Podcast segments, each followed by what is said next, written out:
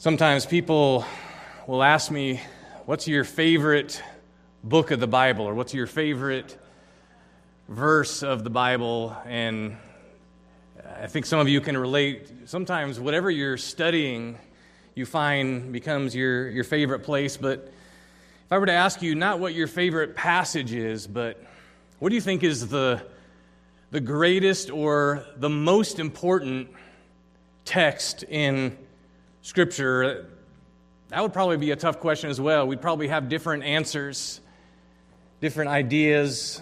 Maybe that wouldn't be a completely fair question because all of God's Word is important.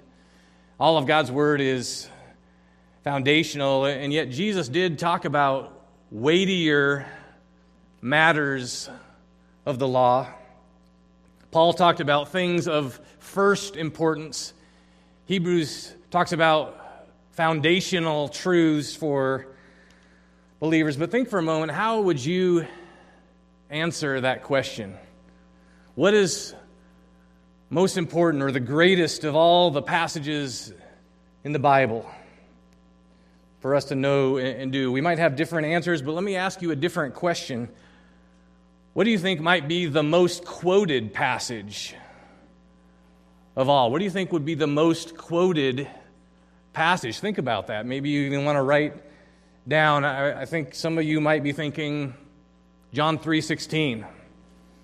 I, I would suggest that's one of them, but not the most quoted. Or maybe you think of Psalm 23, certainly a beloved passage for, for many. Or I've thought of Romans 8:28.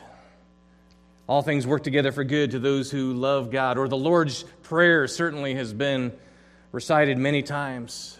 1 Corinthians 13 would be another that has been recited. Some people would suggest that today the most quoted verse in America is Matthew 7:1, "Do not judge lest you be judged." Even unbelievers you work with may know that verse. They might not know the reference, but they also don't know the context. But I would suggest to you that that's not the most quoted throughout history there's another passage different than all those that I've just mentioned that for thousands of years has been quoted or recited at least twice daily by believers and is a part of worship services through history and even as God's people have been scattered through the years. This was something that bound them together. This was something that in the past young boys were taught as soon as they could speak. It's been called a believer's confession of faith. The, the, faithful through the years were told to repeat this as part of their daily devotions, and it was to be on one's lips even to one's dying day. And the most quoted passage, where some of you may now know where I'm going, I also am going to argue is the greatest and most important in Scripture.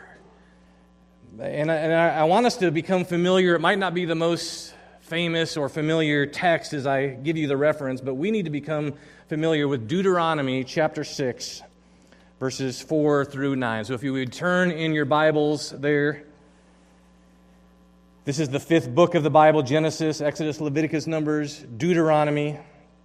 This text has been considered the most important of all the Old Testament commands. This text was like Israel's pledge of allegiance. So even as school children uh, pledge allegiance to the flag. This is how they pledged allegiance, Israel did to their God and in their daily prayers as Jews and in the synagogue to this day, all around the world.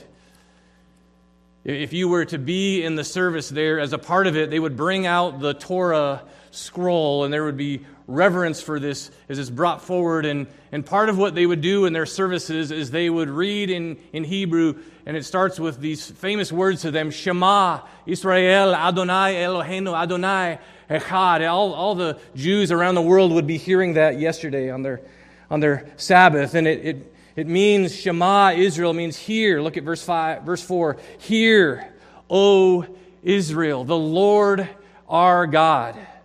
The Lord is one.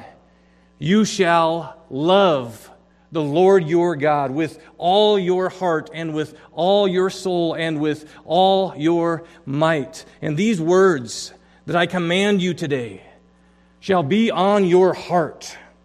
You shall teach them diligently to your children, and shall talk of them when you sit in your house, and when you walk by the way, and when you lie down, and when you rise. You shall bind them as a sign on your hand, and they shall be as frontlets between your eyes. You shall write them on the doorposts of your house and on your gates.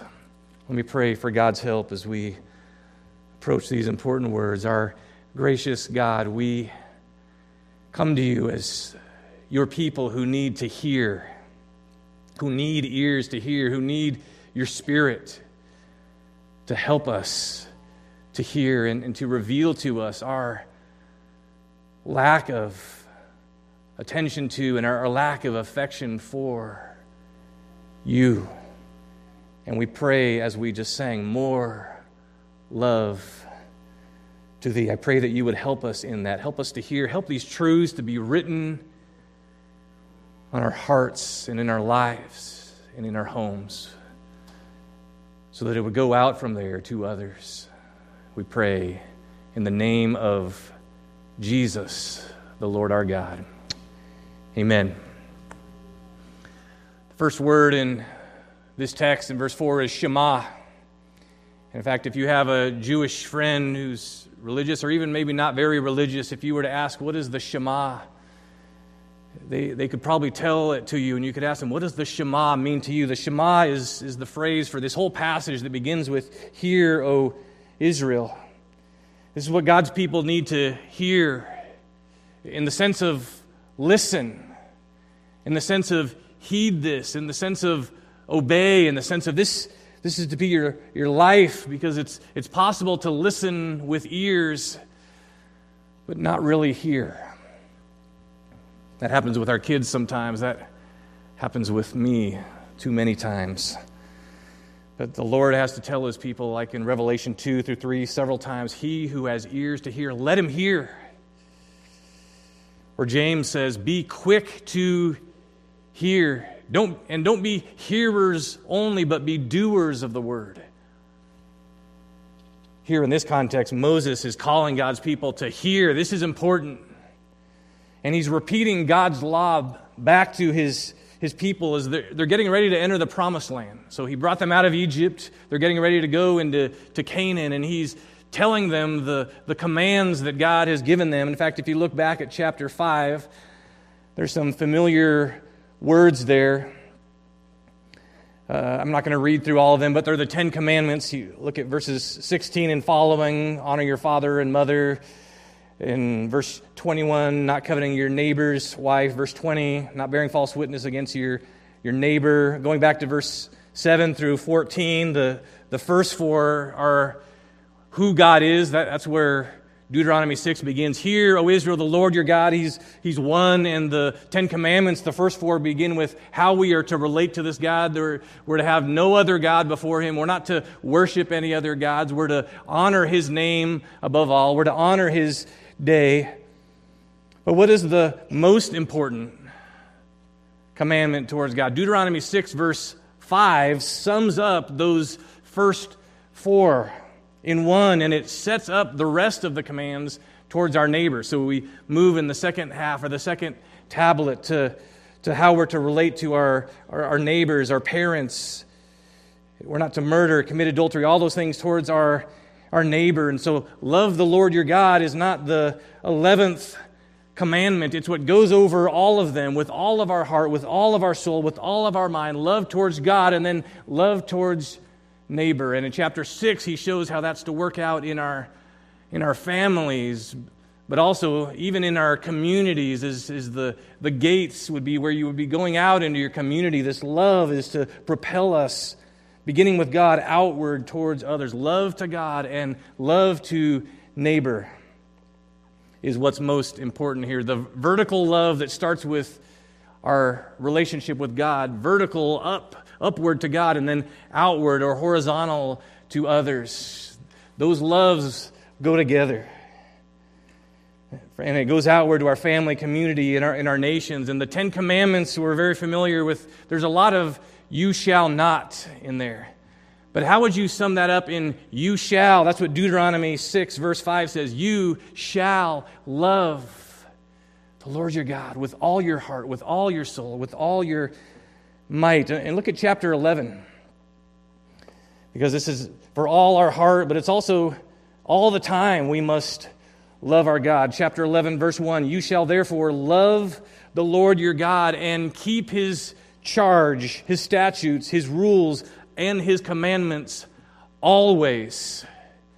So it's all of them, it's all the time. That's what we're, we're called to. Love him with all that we are and all that he says, all of the time, always. Look back at chapter 10. Verse 12, and you want to keep your Bibles open as we look at these. Chapter 10, verse 12. And now, Israel, what does the Lord your God require of you?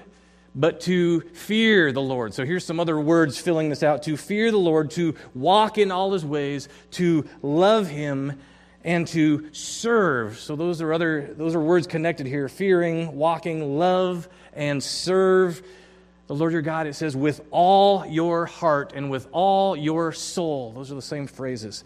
So, you love him with all of that, you are to serve him with all of that. And then look at verse 18, chapter 10. It says, God executes justice for the fatherless and the widow. And he loves the sojourner, giving him food and clothing. Love the sojourner, therefore, for you were sojourners in the land of Egypt. God's love as it, as it goes out is to go out through his people, and there's particular people in need of compassion and, and care who weren't always cared for in those days. Those who have lost loved ones, those without family, those who were sojourners, displaced in different places. And what he's saying to his people is if we love God, we must love those who are made in God's image. And all of them, the, the sojourners were non Israelites who were living among the the Israelites. They were neighboring people who were not out there, but were in the community. And God loves all people groups. And those who love God must love all neighbors. And, and here we see it's a practical love to strangers as well as to sufferers, those who are suffering, giving them what they need. And, and this language here is parallel to Leviticus 19, another very famous passage to God's people through history. Leviticus 19 says, When a stranger sojourns with you in your land, you shall do him no wrong. You shall treat the stranger who sojourns with you as the native among you, and you shall love him as yourself. For you were strangers in the land of Egypt. God's reminding them of what I've done for you. You are to do this just as I have done for you in love. And he says, I am the Lord your God. And this is Leviticus 19 18. You shall love your neighbor what? As yourself. And here that includes loving and, and in, in particular here in this context, all ethnicities and even loving your enemies. And so I want you to turn to Mark 12. And I think this is a, a timely word for us always in God's word. But we have sojourners among us, like evacuees. Even as we pray for Afghanistan, Sacramento has a, an Afghanistan Af- Afghani population, many with family back there, but there may be more refugees coming in the future. But, but really, what this is saying any stranger, any neighbor, we need to love like we love ourselves. And, and in Deuteronomy 6, it starts with a wholehearted love for God from our whole soul, and it takes our, our whole might, and that Law extends that love to others, starting in families and, and out to communities. And again, this Deuteronomy 6 has been recited for many years, maybe the most quoted of all time in light of how it was in the believers through the centuries. But you might wonder is it, is it really m- the most important? I mean, can we really say this is the greatest? Well, Mark 12, verse 28, one of the scribes came up and heard them disputing with one another, that's Jesus and other religious leaders, and seeing that he had answered them well, he asked him, he asked Jesus, which commandment is the most important of all? I'm reading from the ESV. You may have a little bit different wording, but Jesus answered, The most important is Hear, O Israel, the Lord our God, the Lord is one. And you shall love the Lord your God with all your heart and with all your soul and with all your mind and with all your strength. The second is this you shall love your neighbor as yourself. There is no commandment greater than these, the Lord said. And the scribe said to him, You are right, teacher. You have truly said that He is one, and there is no other besides Him. And to love Him with all the heart and with all the understanding and with all the strength, and to love one's neighbor as oneself, He says that's much more than all whole burnt offerings and sacrifices. And when Jesus saw that he had answered wisely, he said to him, You are not far from the kingdom of God. And after that, no one, these are speaking of the other religious leaders, no one dared to ask him any more questions. What's most important of all the things that God told his people to do. Or your Bible might say, What is the first and foremost command? Jesus said, The most important is, Hear, O Israel. And, and he's telling them there's one God, the, the Lord. You must love him with exclusive love that encompasses all that's within you. And he starts there with the great confession. Hear, O Israel, the Lord our God, the Lord is one. And then he moves to the, the great commandment, the greatest commandment that we should love our God and this unity of the one true God calls for united hearts and souls and everything that we are to, to love Him alone. And then, in light of that, that passage shows us how that needs to go out in our families and our communities. But the, the, the foremost, the second one that comes from it is love your neighbor as you love yourself. Putting those two together, Jesus says, There is no greater commandment than these. And I can't think of a greater study in light of that for us to do next than to spend time studying love. There is no greater statement, there is no greater subject and in fact, in Matthew 22, Jesus said, Loving God with all our heart, soul, and mind is the greatest commandment, and the second is like it. Love your neighbor as yourself. Jesus said, All the law and the prophets hang on these two commands. Think of hanging like a like two hinges. There's there, there's there's these two hinges, and the, the whole door rests on and needs both of these. You need both of them to, to open God's truth. You must have both together. You can't have one without the other. It doesn't work. And Jesus said the second is like it, so it's not unrelated and it, it can't be separated.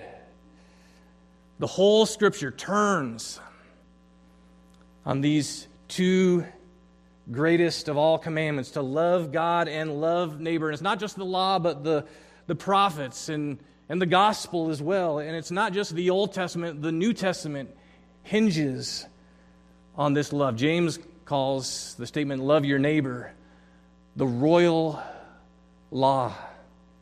Paul calls this the, the, the whole law in one verse. He says it's, it's fulfilled in this one statement love your neighbor as yourself. The whole thing can be put in that towards our neighbor. Romans 13, 8. Let me read this. The one who loves another has fulfilled the law for the commandments you shall not commit adultery, you shall not murder, you shall not steal, you shall not covet, and any other commandment are summed up in this word you shall love your neighbor as yourself. Paul says, Love does no wrong to a neighbor. Therefore, love is the fulfilling of the law. The law being what God calls us to love is what fulfills that. And, and this is this passage of Deuteronomy 6 was important to Jesus. He actually quoted it a number of times. And actually, if you remember the temptation of Jesus, where he's in the wilderness for 40 days, he hasn't eaten, and the devil comes and tempts him in three ways, and he responds, It is written. It is written. With each of those, he's quoting scripture. All three of his quotations are from Deuteronomy 6, different parts of it, and Deuteronomy 8. I think this passage Jesus is really meditating upon as he's in the wilderness, thinking about back when Israel was in the wilderness and how they failed in temptations and, and they weren't relying on the very truths that he brought out there. He fulfills what Israel didn't and, and couldn't for the people of God. It is written, Deuteronomy 6 is important to Jesus, and in his own words, the most important, the the greatest. Paul would say in 1 Corinthians 13, there's faith, hope, and love, but the greatest of these is what? It's love. Love is the greatest. We think, isn't faith a, great thing? That's what gets us to heaven, but love is even greater. And so, again, I can't think of a greater theme to study than this love of God and this love for God lived out by us and so we're going to begin a new series on love in the weeks ahead. I'm going to need help from a, a, brother or two to, to preach for me as I prepare some of these things. But we're going to be looking at love for others in 1 Corinthians 13 uh, and other related passages. But today we really want to start with what's foundational, and that's love towards God. But I want to share a little bit why I chose this subject and study for my uh, doctor of ministry program at the master's seminary, there was a there's an assignment we have that we have to really devote a big chunk of our life to studying something, something that that you feel you need in your own life, something that would benefit others. And I just, as I'm thinking about all the things I could study and, and pour myself into, there's a, a big paper and a lot of details I don't need to to uh, talk about now, but thinking about what do I want to be living in and, and studying and meditating on. And this subject, I think, is, is something I need.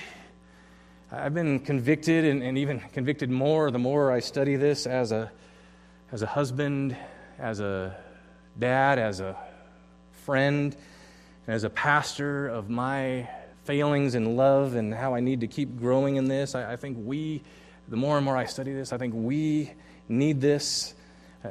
I know of times where our lack of loving interactions, uh, even, even recently, some that I'm aware of and, and want to help with, that, that, that this is a, a, big subject love. And, and I'm, I'm thinking also of where we're at as a church with those who have lost loved ones, that we need to love well through this time. Uh, in the last five weeks. I think there's eight or nine people sitting in this room right now who have lost someone in the last five weeks who they used to live with. And it could be overwhelming emotionally as those of you who are walking through that or have walked through that, and we need the love of each other. We need to love each other and, and walk through this in, in love. This is an important subject for us, and I'm part of the help that I need from you, even as a part of my study, is I'm going to I'm going to be sending out an, an, email to the church asking for some help and some feedback. And there's some questions that are, that are part of what I need to do for my study to ask you. But I, I really want you to, if you can, as you look for those emails, when you get that link, take some time to fill that out because this is uh, growing in love, knowing more of this love is an important thing. So that'll, that'll come. But I, I want to start with this passage here, looking at the words of Jesus. And the context of, of this passage in Mark 12 is, is a controversy over Israel's law men, the Pharisees, the Sadducees. the scribes of the law. They're, they're lawyers in the sense of, of God's law, and they're here trying to cross examine Jesus and, and trap him in his words. I'm not so sure about this particular scribe who's talking to him, although, but his, his group certainly was antagonistic towards Jesus. It seems to me this person's softening and actually seeing the truth of what Jesus is saying. But in verse 28, he's, he hears Jesus has answered them well. You could read the earlier verses later. And so he's, he asked them what I think the ancient rabbis debated often. In fact, we know they did. What's the weightiest? What's the greatest of all the commandments? Because they were professionals at dissecting and categorizing the commandments into to different, they had all kinds of things that we don't need to get into. But the disciples this same week, their debate was which disciple is the greatest. These religious leaders this week, their debate is which duty towards God is the greatest. They'd actually counted them out. They counted 365 commands that were negative. You shall not. So there's one for every day of the year, you shall not. And actually, their calendar is slightly different, but, but what's the most important of all those? The most important, Jesus says, is you shall. You shall love the Lord your God with all your heart, with all your soul. You shall love your neighbor as yourself. All those positive and negative commands fall under and should flow out of love. There's not a single command you can find that doesn't, in God's intent, relate to the first and second greatest commandments. In fact, Jesus told those Pharisees this same week in this same setting Woe to you, Pharisees. And this is part of his indictment. You neglect the love of God. Woe to us if, if we neglect the love of God and all the other things that we're doing. Woe to us. And look at Mark 12, verse 34, the end of the verse says, No one dared ask him any more questions. We need to see this is where it ends. This is where the debates with Jesus end because he ends them right here. And, and the context before this, Mark 11, is where he has come into the temple and he's shut down the temple money changers and their corruption. He's, he's turned the, the tables over, and, and Mark says he did not let any of them back in. This is the, the power of, of Jesus, who's fully human but, but fully God here. He has shut them out, he has shut down that corrupt religious practice, and he is now shutting down and shutting up the false teachers. This is all in public. The leaders are there, but all these crowds are hearing him gladly, the text says. And he's doing the talking now. And from here on out, he is turning the tables.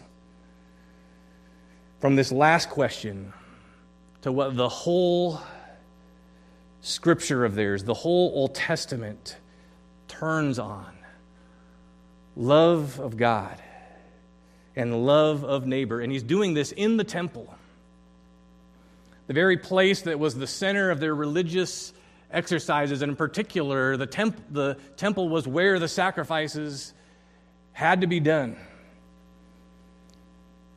But love is more important than all of those sacrifices. And soon after Jesus said this, sacrifices and the temple itself would go down. The next chapter is where Jesus promises that would happen in their lifetime, and it did. And the temple was destroyed by Rome, and the whole sacrificial system ceased with it because they can't just go somewhere on any place to do sacrifices. There was a particular place, just like God showed uh, Abraham a particular place God's people were told where that was to take place, but in judgment, the, the temple, there was not one stone left on another. And that whole system went down with it. And in Mark 12 32, after Jesus quotes the first and second greatest commandments, look at verse 32. The scribe said to him, You're right, teacher. And literally, it could be, You are good. You're good. Or, or some say, Well said, Rabbi. And, and I don't think he's being insincere here. I, I think he's been listening, and he's been listening to his scriptures, and he's, he's hearing what Jesus said. He says, You've truly said that he is one. There is no other besides him. And to love him with all the heart and with all the understanding. He's even using some of his own words. He's saying it back to him. Is, is this right? And with all the understanding and with all the strength, and to, to love one's neighbor as oneself. This is a remarkable statement that I think shows God at work in him. Is much more than the whole burnt offerings and sacrifices. That's a huge statement for a devoutly religious Jew to make, where everything was about, and even what was happening that week was all about the Passover and the sacrifices and the lambs. And do you see where that all weaves together with the scripture reading this morning about the son that Abraham loved? Go to this place that I will show you. Offer your son, and the son knows about offerings. He's like, Where's the lamb? God Himself will provide the lamb for the offering, my son. And what's interesting, if you were listening, that what God provided on that day was not a lamb, it was a ram. A lamb is a younger sheep, a, ram is a full grown male sheep, if, if I understand that right. Those of you who know more about animals can, can help me out. But a lamb and a ram are two different creatures. And it's interesting, the text actually says that from that day forward, they began to say, in the future tense, the Lord Himself will provide the lamb. Yahweh Yireh or Jehovah Jireh, it was said to that day, the Lord will provide the lamb. They were still looking forward. They saw that, if you will, as a prophecy. They're looking forward to when the, the ultimate lamb would come. And it's on that very place, that very place where Abraham had Isaac his son, that became the very place of the Temple Mount. God intentionally did it that way, where they would come to that very place and they would offer sacrifices there. They would bring lambs a few days before into Jerusalem. And they would sacrifice those lambs. They were a picture of that blood needs to be shed for the forgiveness of, of sins. And on, on the day that, that they were bringing the lambs into Jerusalem, Jesus comes into Jerusalem. We know that as Palm Sunday. He comes into Jerusalem at the t- same time when it's completely crowded with all these people bringing lambs. And here comes the one who it was said of him, Behold, the Lamb of God who takes away the, the sins of the world. Look to him. He is the Lamb. And he provided himself on the very day of Passover. And depending on the chronology, it might have been at, even at the very time in the afternoon when the finale of the sacrifices were being done, of all those lambs that were, were being slain, Jesus gives up himself and he says, It is finished. And you remember what happens in there's an earthquake, right? And the temple is, is actually shaken, and the, the holy place where, where the priests are doing sacrifices, uh, that the holy place is the, the, the temple veil is torn from top to bottom, which only God could do. No earthquake could, could do that. And this was a, a thick curtain. It's, it's torn open, showing access from God to men is now open from heaven to earth. And there's now access through this finished sacrifice of Christ, who is the Lamb of God. Jehovah did provide a lamb on that very place. It's just an amazing thing to understand. I don't think this scribe fully understood that, but he had some sense of some of those Jews knowing that there's something greater than these symbols, these sacrifices. Micah chapter 6 Shall I come before him with burnt offerings? Will the Lord be pleased with thousands of rams? He has shown you, O oh man, what is good, and, and what does the Lord require of you but to do justly and to love mercy. Or Hosea 6 6, God says, I want you to show love, not offer sacrifices. I want you to know me more than I want burnt offerings. Seems this scribe got it, and he says some pretty remarkable words that even I don't think the disciples really had grasped this yet. Love is much more than all of the sacrifices and all of that system. And so Mark 12 is happening this very week where Jesus is about to, in his love, go to the cross, fulfill the Jewish scripture, fulfill the sacrificial symbolism, giving up himself as the lamb that would be slain to die for sin. And again, God opens access from heaven to earth. The, the temple and that whole system is being brought to an end, and his sacrifice of love is what is bringing people into what he calls here the kingdom. It's by grace alone, through faith alone, in Christ alone. And it's his resurrection that gives new life from a new heart that repents and now loves God and man. And so I need to ask you have you repented? Do you have a new heart? Do you love the Lord Jesus with all that you are? Because Jesus also said you need to love him more than father and mother or even your own flesh. Do you love the Lord Jesus? And I'm not asking, do you perfectly love him as much as you want to, as much as you long to, but is that your, your purpose? Has there come a time in your life where you've sought to turn from yourself and your sin and to follow him and to love him? Not perfectly, but as your purpose? Is that your pursuit of your life? And does your heart resonate with that, what we sang earlier, more love to thee, O Christ? Because if that's not you, if you've never come to love the Lord Jesus, Corinthians says, He who does not love the Lord Jesus is accursed. He who has no love for the Lord Jesus. Those who are believers are also called those who love God, those who've been called according to his purpose. So this scribe wasn't far from the kingdom, but maybe some of you here today are, are not yet in the kingdom. You're, but maybe you're not far. You're hearing this, you're understanding it now. Come to this Lord, come to this loving Savior. Lay down your life and, and your loves and your sin and come to Him. Ask Him to save you and to change you and to make you able to love Him and love others. I like to think maybe this Jewish scribe who wasn't far from the kingdom was brought the rest of the way. Maybe one of those Christians hearing in the early church, Hebrews chapter 10, when Christ came into the world, he said, Sacrifices and offerings you have not desired. Burnt offerings and sin offerings, speaking to God, you have taken no pleasure according to the law but the writer of Hebrews, this Hebrew Christian, says Christ had offered for all time a single sacrifice for sins. And where there is forgiveness of these, there is no longer any offering of sin. We don't need a continual sacrifice.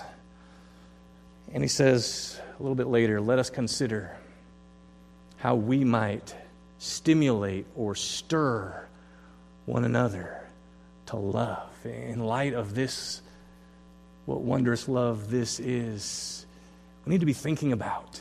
And he says, as we gather, let us consider how to stir up one another to love, not giving up meeting together, not forsaking assembling as, as Christians do, as is the matter of some, but encouraging one another. We need to be thinking and as we gather, before we gather, and even as we break our time here today, thinking about who can I seek to stir towards love in what I say as we gather.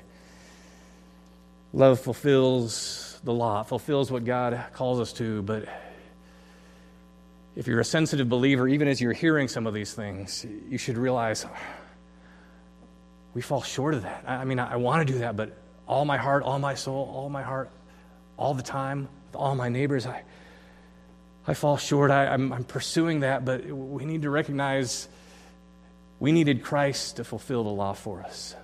We needed someone else to live in this world, someone who actually loved God with all his heart, all his soul, all his mind and strength, all the time, loved his neighbors as himself. There's only one human being who's done that in the fullness of what this calls us to, and his name is Jesus. We need to recognize and love him more because he did that for us. He, all the sacrifice he did for us in love, he died for us, but he rose. Don't miss this he rose to bring us into his kingdom of love where we, where we love him and he calls us to love one another in light of that love, empowered by that love, which isn't natural to us, it's supernatural. It's the fruit of the Spirit that's love. We're to love one another and stir one another up to love as we meet it. If we need to stir each other up towards love, the implication is even as we gathered here today, even on a Sunday, trying to prepare our hearts in prayer, we need to be stirred up. Our, our love can just settle down and it can become cold. It needs to be kindled. It needs to be stirred up. It needs to be stimulated. Jesus said that's what's most important. Starting with love for the Lord God, and then that love, and you can't separate the two, that love needs to go out to one another as the church gathers. And maybe you're one of those that wondered about this, so I, let me just comment on this. Jesus added a phrase with all your mind that, that wasn't in Deuteronomy 6. Deuteronomy 6 used the word might in my translation. You might wonder is, is it mind or is it might? And the answer is both. Jesus is expanding on what this meant. In, in the Hebrew language, mind and heart go together. And I think Jesus even throws that in there for, for the benefit of, of us to be reminded that when we're talking about the heart, we're also talking about the mind in Scripture. They go together, and as a man thinks in his heart, so is he, right? And notice in verse 33 is this other Jewish man sums it up in his own words. He adds a little bit to it as well to love him with all the heart and with all the understanding. That wasn't technically the language of Deuteronomy, but he's paraphrasing it and he's putting it in his own words that this is about mental, spiritual, and relational love. It's all those things. It's, it's not just the love of the will that we're called to here. This is not just choice or decision without feelings and without affections. It's strength and soul. It's head and heart. It's volition and affections and emotions. All of it we're called to and we're to pursue as we love in our decisions and choices, as we love in what we think and also in what we feel with all your heart, with all your soul, with all your strength. And if you throw in the word understanding, the, point is every part of your inner person, your whole self, all your capacity in life is to love God above all. So how do we how do we apply that? I want us to go back to Deuteronomy 6, and I just want to look at if this is the greatest, most important command of all. And Jesus quotes the first part of it as well that we're to hear. How do we grow in our love for God? What did God include in this passage that helps us? And it'll take other messages as well to look at that. But where does, what does that love look like? How do we begin pursuing loving God with more of heart, soul, mind, and strength? Well, number one, hearing His word. That's where Deuteronomy 6, 4, and 5 begins. Hear listen? Do you, do you listen? Do you come to God's Word, whether it's here on Sunday or during the week? Do you open God's Word? Seek to hear what He would have to say. Because you love Him, you want to you want to hear from Him. If there's someone you, you love, you, you call them, you communicate with them, you want to draw out and, and hear from them. We have God's love laid out for us in Scripture. And everything He gives us is because He loves us, that He calls us to do. And so, are we hearing His, his Word? Are you making time to be in His Word? And do you seek to love Him as you do that, to lovingly obey? You can't grow in love for the Lord if you're not hearing what He says. That's true of any relationship. If you're not spending time with someone or, or hearing their heart on things. You're not going to grow in your heart for them. So, His word preached, read by you daily. Psalm 119 would be a, a place if you realize I need to kind of get revived there, I need to kind of get rekindled on this point. Psalm 119 has a bunch of prayers. It also has a bunch of statements. Oh, how I love your law. It's sweeter to me than honey. It's more valuable to me than gold and silver. And you think, wow, I don't know that I feel that way right now. Well, there's also these prayers throughout Psalm 119, verse 18 Open my eyes that I might see wonderful things found in your law. So that's a way when you're opening God's word, pray, open my eyes, help me to see the wonderful truths that are here. And he also recognizes there's times when he's down in the dust, clinging to the dust, like verse 25, and he says, Revive me according to your word. Give me life according to your word. I would encourage you, even a sister in Christ, even just sent this prayer for me yesterday. That she was praying for me from Psalm 119. Make Psalm 119 one of the ways you pray for yourself and for others and even highlight some of those prayers that show us how we can grow in love for hearing from our Lord. And then this passage also talks about hearts on his word, or he says, These words that I'm giving you, they shall be on your heart. So, this command in particular to love the Lord our God, this needs to be on our heart. This needs to be something we consciously think about and meditate on.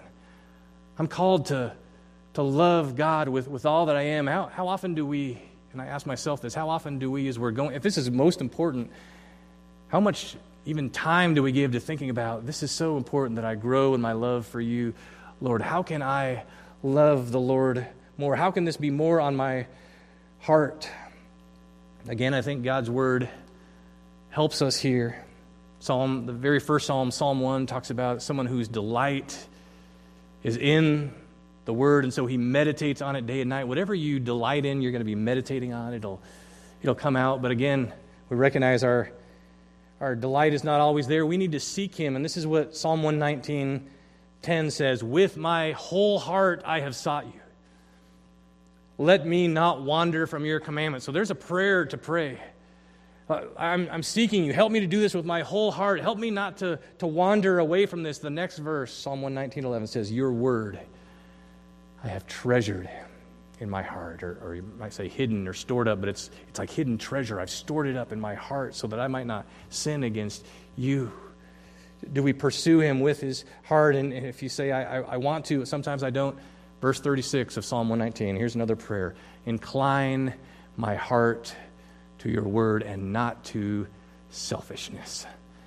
That's a great prayer. Psalm 119, 36. Incline my heart to, to you, to your word, not to selfishness. That's so much of our problem. That's so much of my problem.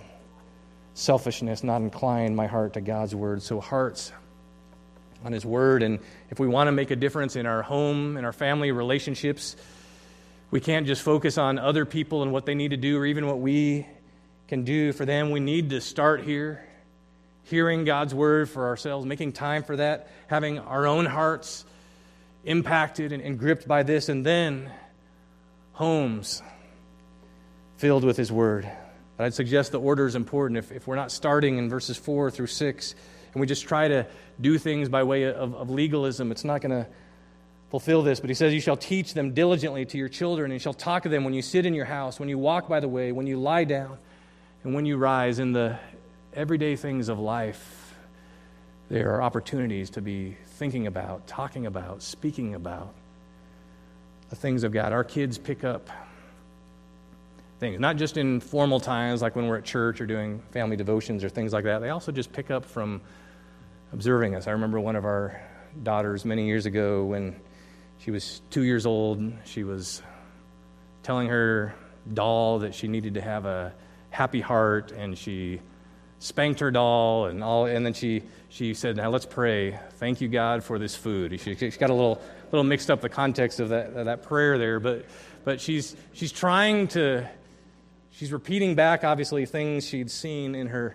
in her parents but we can think about examples where sometimes our kids pick up things that we don't want them to pick up.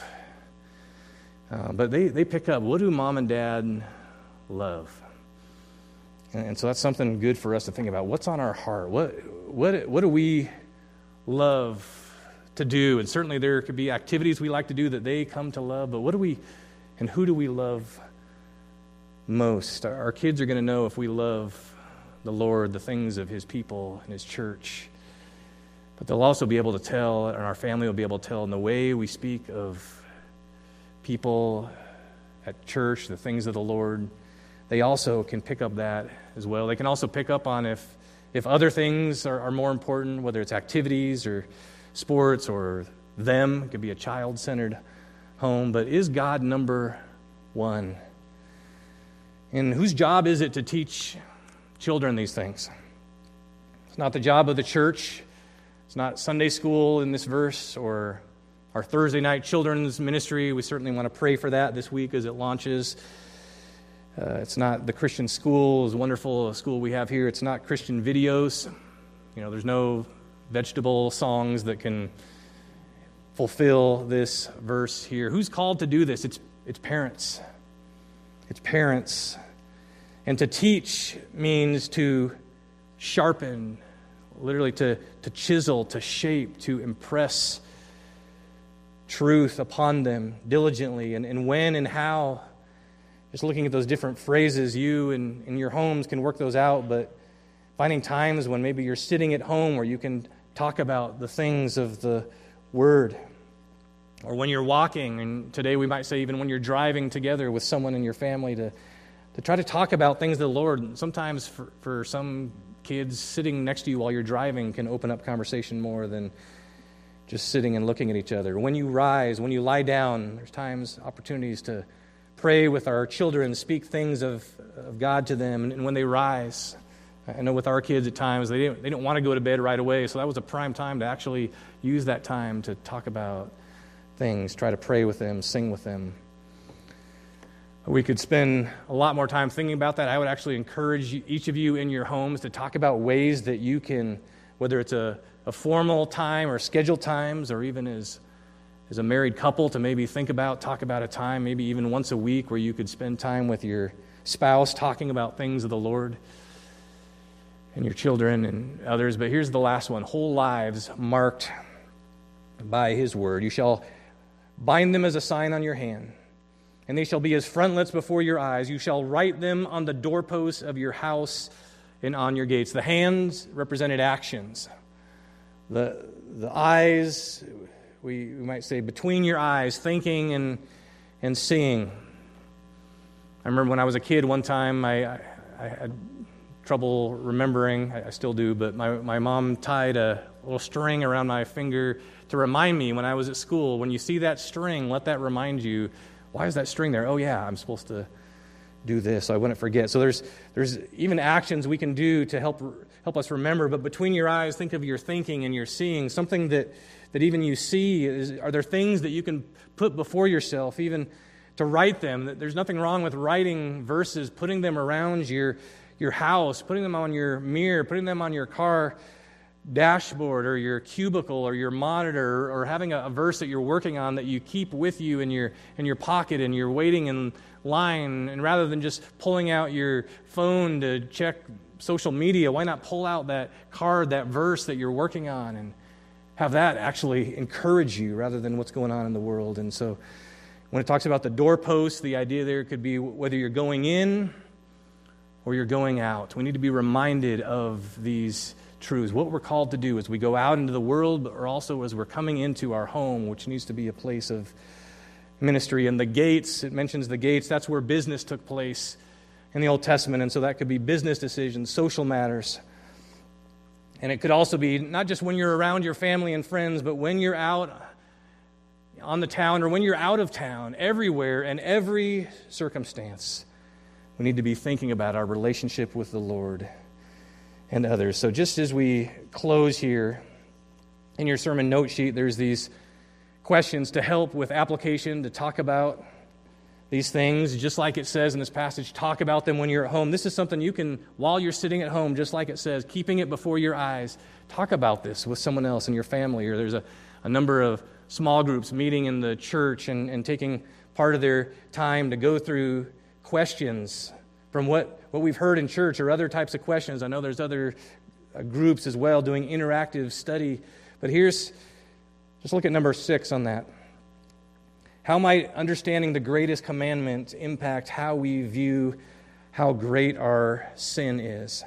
And how should this passage impact how you confess sin, which we're going to have an opportunity to do now, whether at communion today or during the week? It was interesting, Luther said, if, if this is the greatest commandment, then could we not also suggest that when we don't do this commandment, it's our greatest sin?